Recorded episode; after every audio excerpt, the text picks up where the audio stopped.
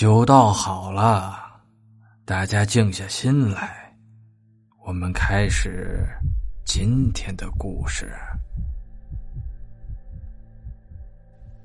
我突然想起，鄂梅是死在一处豪宅里的，也就是说，鄂梅很有钱。但是他给我们的三张银行卡里的数额都是不相等的，那个人只拿走了那张属有我姓名的银行卡，而对另外两张无动于衷。解释只有一个，那个人猜出了密码，所以发现属有我姓名的银行卡里面是一笔巨款，而另外两张银行卡里的钱根本不值一提。我愤愤的坐在地上，把三个快递信封从垃圾桶里捡出来。没办法，现在只能一步步调查，看看信封上有没有玄机。可是，半个小时过去了。除了一个角落里写着小小的 “E L Y V” 四个英文字母，其他并无异样。信封里没有遗嘱，也没有密码，难道银行卡密码和这四个字母有关？我皱起眉头，想起那则报道中，鄂梅临死前用鲜血在唐卡上写下的，也是同样的四个英文字母 “E L Y V”。我索性坐下来。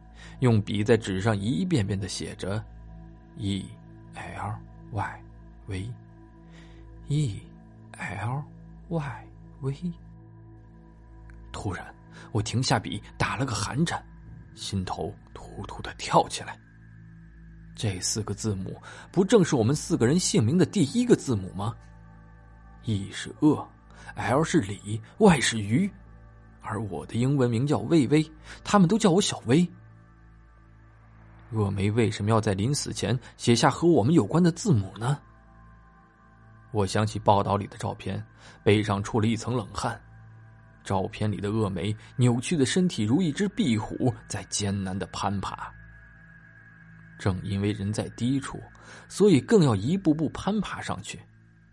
两年前，鄂梅一直默默忍受着我们居高临下的鄙夷目光，就因为她的家境贫寒，衣服土气。没有和我们一样光鲜的外表。终于，在物欲的刺激下，峨眉活出去了。毕业前夕，她突然穿名牌、开好车，摇身一变成了全班最惹眼的女孩。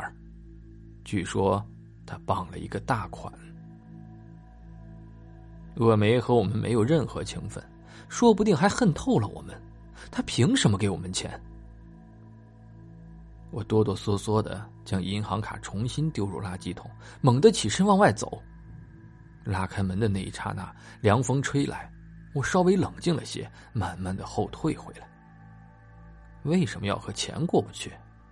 我进入这公司两年，存款总是不够支付昂贵的房租，购买漂亮的衣服，尤其是那些名牌包包，我只能从橱窗里望他们一眼。这两张银行卡里的钱，说不定能缓一缓压力。咬咬牙，将两张银行卡重新放入口袋。现在所要想的是将密码破解出来，还有查出是谁拿走了我的那张银行卡。熬了一整夜，我终于推算出一个比较靠谱的密码。如果把二十六个英文字母分别代表阿拉伯数字一到二十六，那么 E L Y V 对应的数字就是。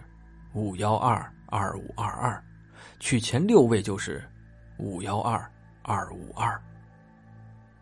天边刚刚破晓，我就迫不及待的直奔离家最近的银行。站在 ATM 机前面，我深呼吸一口气，试着输入这六个数字。蓝色屏幕上很快就出现了操作界面，密码竟然对了！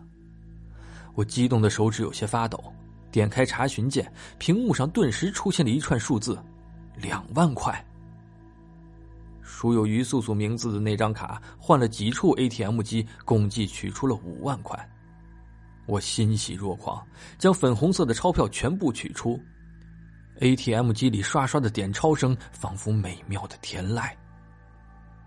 一夜之间，账户上多了七万元，足够让我少奋斗两年了。我心情十分激动。但理智提醒我，不能喜形于色。于是，我将现金全部都存入自己的银行账户，故作镇定的往公司走去。